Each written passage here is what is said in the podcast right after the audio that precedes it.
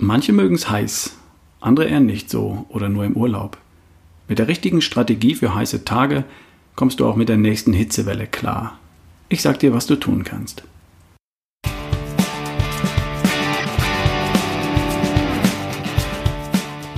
Hi, hier ist wieder Ralf Bohlmann. Du hörst die Folge 206 von Erschaffe die beste Version von dir. Das ist der Podcast für Menschen, die mit jedem Wetter klarkommen.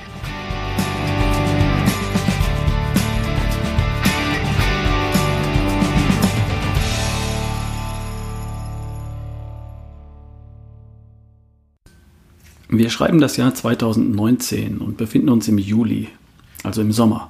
Und zwar im Hochsommer, der sich heute gar nicht wirklich wie ein Hochsommer anfühlt. Macht nichts. Der Juni war bereits ein Rekordmonat, was die Hitze und die Temperaturen anging. Nie zuvor wurde im Juni eine höhere Tagestemperatur gemessen und nie zuvor wurde im Juni eine höhere Durchschnittstemperatur gemessen. Wir hatten tagsüber Temperaturen von weit über 30 Grad und einige sogenannte tropische Nächte, also Nächte, in denen die Temperaturen nicht unter 20 Grad fiel. Also, die erste Hitzewelle ist schon durch und die Hundstage, die liegen noch vor uns. Das sind die Tage, an denen es üblicherweise in Europa am heißesten ist. Die Tage zwischen dem 23. Juli und dem 23. August.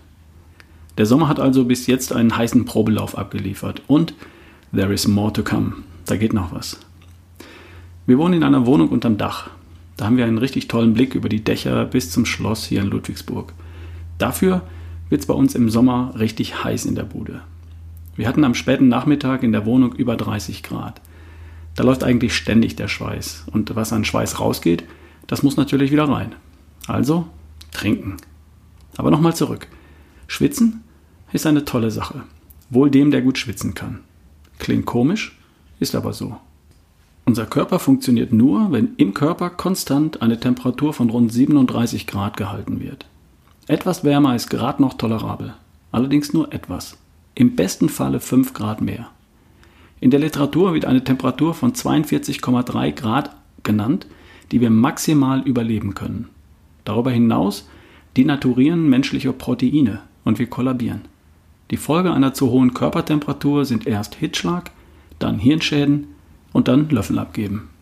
Passiert natürlich nicht, denn wir schwitzen. Schwitzen ist die Methode des Homo sapiens, um es nicht so weit kommen zu lassen. Über Schweißdrüsen auf der Haut sondern wir ein wässriges Sekret ab, den Schweiß. Schweiß besteht zu 99% aus Wasser. Das Wasser verdunstet und es entsteht Verdunstungskälte. Das kühlt die Haut und das kühlt uns.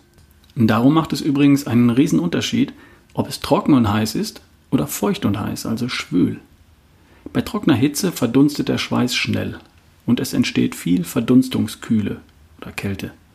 Es fällt uns verhältnismäßig leicht, die Körpertemperatur bei optimalen 37 Grad zu halten.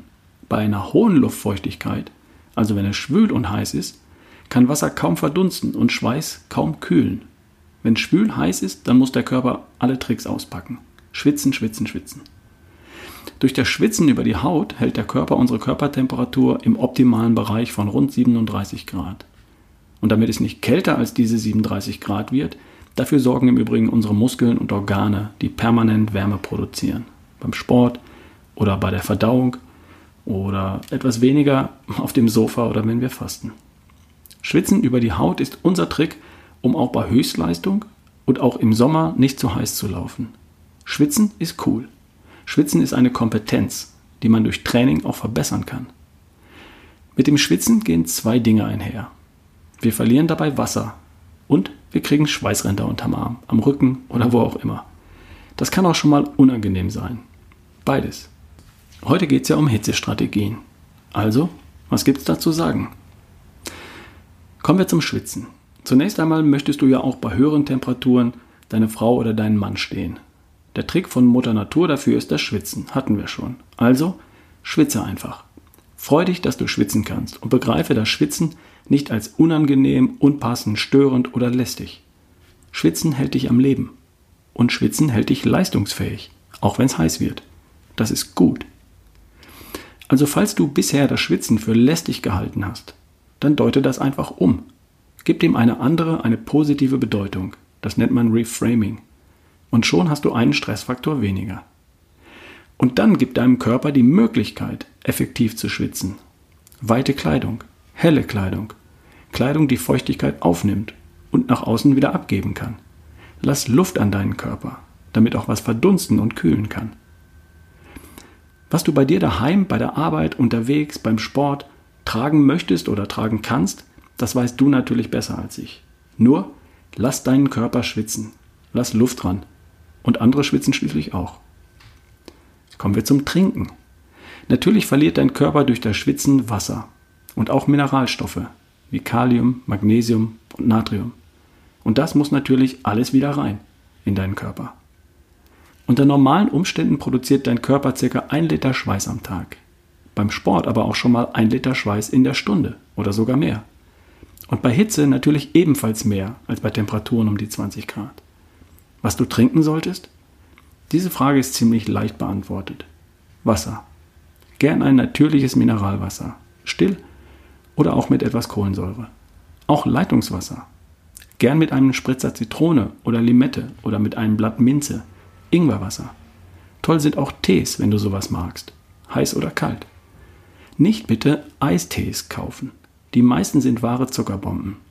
Nicht bitte Cola, Fanta, Energy Drinks oder alkoholische Getränke.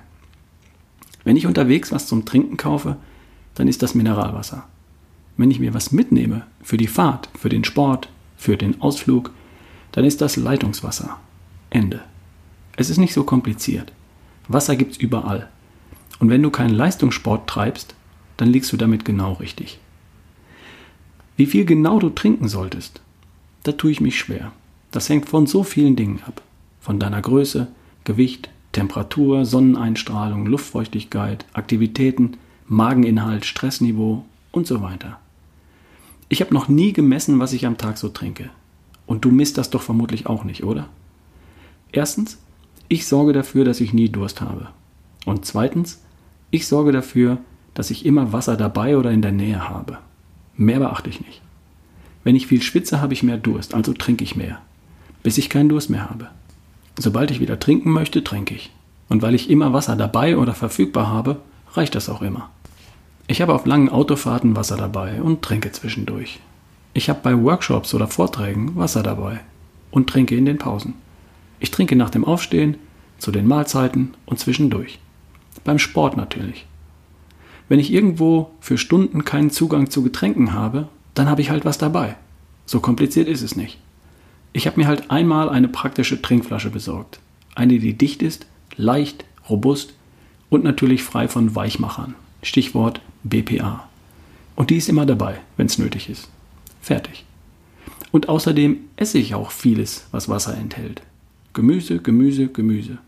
Wenn ich eine Gurke esse, dann kaue ich praktisch Wasser. Bei Hitze esse ich ja eh halt sehr viel leichtes Gemüse und auch Obst. Alles voller Wasser. Und alles voller Mineralien die ich beim Schwitzen verliere.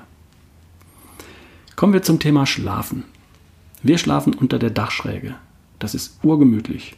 Und im Sommer? Tagsüber heizt sich unsere Wohnung ziemlich auf. Wie es halt so ist in Dachgeschosswohnungen. Und bis es sich nachts abkühlt, wenn es sich überhaupt nennenswert abkühlt. Und was kannst du tun, um auch bei brütender Hitze nachts gut zu schlafen? Tagsüber vermeiden, dass sich die Wohnung mehr als nötig aufheizt. Alles schließen, alles verdunkeln die Sonne gar nicht dran lassen und die heiße Luft von außen gar nicht reinlassen. Lüften erst, wenn die Temperaturen draußen kühler sind als drin. Im Idealfall die ganze Nacht die Fenster geöffnet lassen und erst schließen, wenn es kühl wird. Oder sobald die Temperaturen draußen höher sind als drin. Was du tun kannst, um die Luft etwas zu kühlen, ist folgendes. Häng feuchte Küchentücher vor die geöffneten Fenster. Dadurch verdunstet das Wasser aus den Tüchern und es entsteht etwas kühle Luft dann solltest du für etwas Luftbewegung im Zimmer sorgen. Ein kleiner Ventilator in einer Ecke des Zimmers reicht vielleicht schon, damit sich die Luft etwas bewegt. Und die feuchten Tücher sorgen dann für die kühlere Luft. Ich habe noch einen Trick, der etwas Kühlung verschafft. Ich dusche kurz ab, lauwarm, und dann gehe ich ins Bett, ohne mich vollständig abzutrocknen. Nicht ganz pitschnass, aber auch nicht vollständig abgetrocknet. Das hat zwei Vorteile. Erstens, beim Duschen wasche ich nochmal den Schweiß von der Haut. Die Schweißporen sind dann wieder frei und der Körper kann besser schwitzen. Fühlt sich auch besser an. Und zweitens, die Haut trocknet im Bett und wird durch die Verdunstung gekühlt. Das macht oft den entscheidenden Unterschied. Ich schlafe dann einfach leichter und schneller ein. Eine Idee, von der ich allerdings nicht weiß, ob die, du sie bei dir umsetzen kannst oder willst. Ich habe in der heißesten Nacht der letzten Hitzewelle auf dem Balkon geschlafen. Ich habe mein kleines Ein-Mann-Zelt aufgestellt. Ich bin zuerst gegen Mitternacht auf dem Gartensofa eingeschlafen. Um 3 Uhr wurde ich wach, weil es kühler geworden war. Also bin ich ins Zelt gekrochen und habe wunderbar weitergeschlafen. Um 5 Uhr wurde ich wieder wach, weil es langsam hell wurde und weil die Vögel anfingen zu zwitschern. Also bin ich ins inzwischen abgekühlte Schlafzimmer und habe nochmal zwei Stunden prima geschlafen. Bei uns geht sowas. Das geht sicher nicht bei jedem und ist sicher auch nicht jedermanns Sache. Ist mir schon klar. Aber vielleicht fällt dir auch irgendwas Verrücktes ein für heiße Nächte. Alles in allem gibt es bei uns nicht so wahnsinnig viele Nächte, in denen das Schlafen aufgrund der Hitze schwerfällt. Und wenn es dann mal soweit ist, dann macht dir keinen Stress. Da du ansonsten gut oder sehr gut schläfst, können dir ein paar Nächte nichts anhaben, in denen du später schlafen gehst. Vielleicht hast du ja die Möglichkeit, in den kühleren Morgenstunden etwas länger zu schlafen als sonst. Thema Sporteln. Was ist mit Sport an heißen Tagen? Du schwitzt mehr. Kein Problem. Solange du dich wohlfühlst, kannst du natürlich Sport machen, wie gewohnt. Bis zu dem Punkt, an dem du dich nicht mehr wohlfühlst. An der Stelle solltest du jedoch konsequent auf die Bremse treten. Und der Punkt kann bei hohen Temperaturen, bei hoher Luftfeuchtigkeit oder auch bei intensiver Sonneneinstrahlung schneller und plötzlicher kommen, als du das erwartet hättest. Sobald du merkst, dass du überhitzt, einen heißen Kopf bekommst, dein Puls durch die Decke geht, du dich unwohl fühlst, stopp. Aufhören. Stehen bleiben, sofort runter vom Gas, raus aus der Sonne, raus aus der Hitze. Beim Joggen stehen bleiben, Schatten suchen, wenn möglich abkühlen und sonst gemütlich nach Hause spazieren. Beim Radfahren stoppen, Pause machen, abkühlen, im Schongang nach Hause. Im Fitnessstudio oder daheim einfach aufhören, abkühlen, es für heute gut sein lassen. Wenn du bei sehr hohen Temperaturen oder unter der prallen Sonne dein Training gegen dein Wohlfühlgefühl einfach durchziehst, weil es auf deinem Plan steht, dann schadest du dir, anstatt deiner Gesundheit und deiner Fitness einen Gefallen zu tun. Lass es. Schalte einen Gang runter. Mach halblang. Du willst dir ja nicht schaden, oder? Wenn du trainieren möchtest, dann eignet sich im Sommer der frühe Vormittag. Laufen kannst du vor der Arbeit. Aktuell geht die Sonne in Ludwigsburg um 5.30 Uhr auf. In Hamburg schon gegen 5.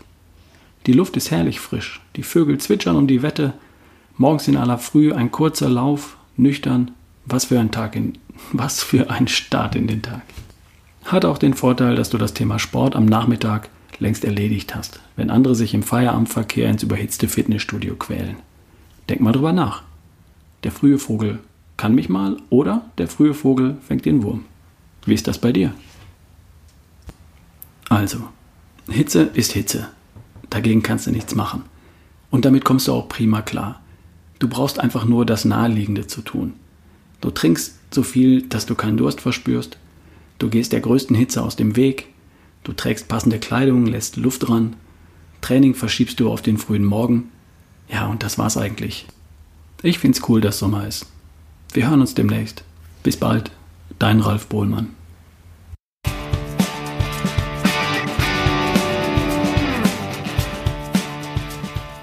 Du kennst meine Ernährungspläne auf mit ralfbesseressen.de, oder?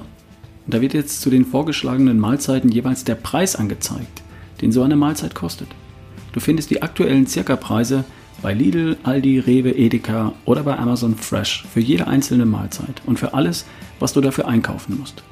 Wenn du das bei der Auswahl deiner Mahlzeiten berücksichtigst, kannst du noch leichter dein Budget einhalten. Schau es dir mal an mit ralfbesseressen.de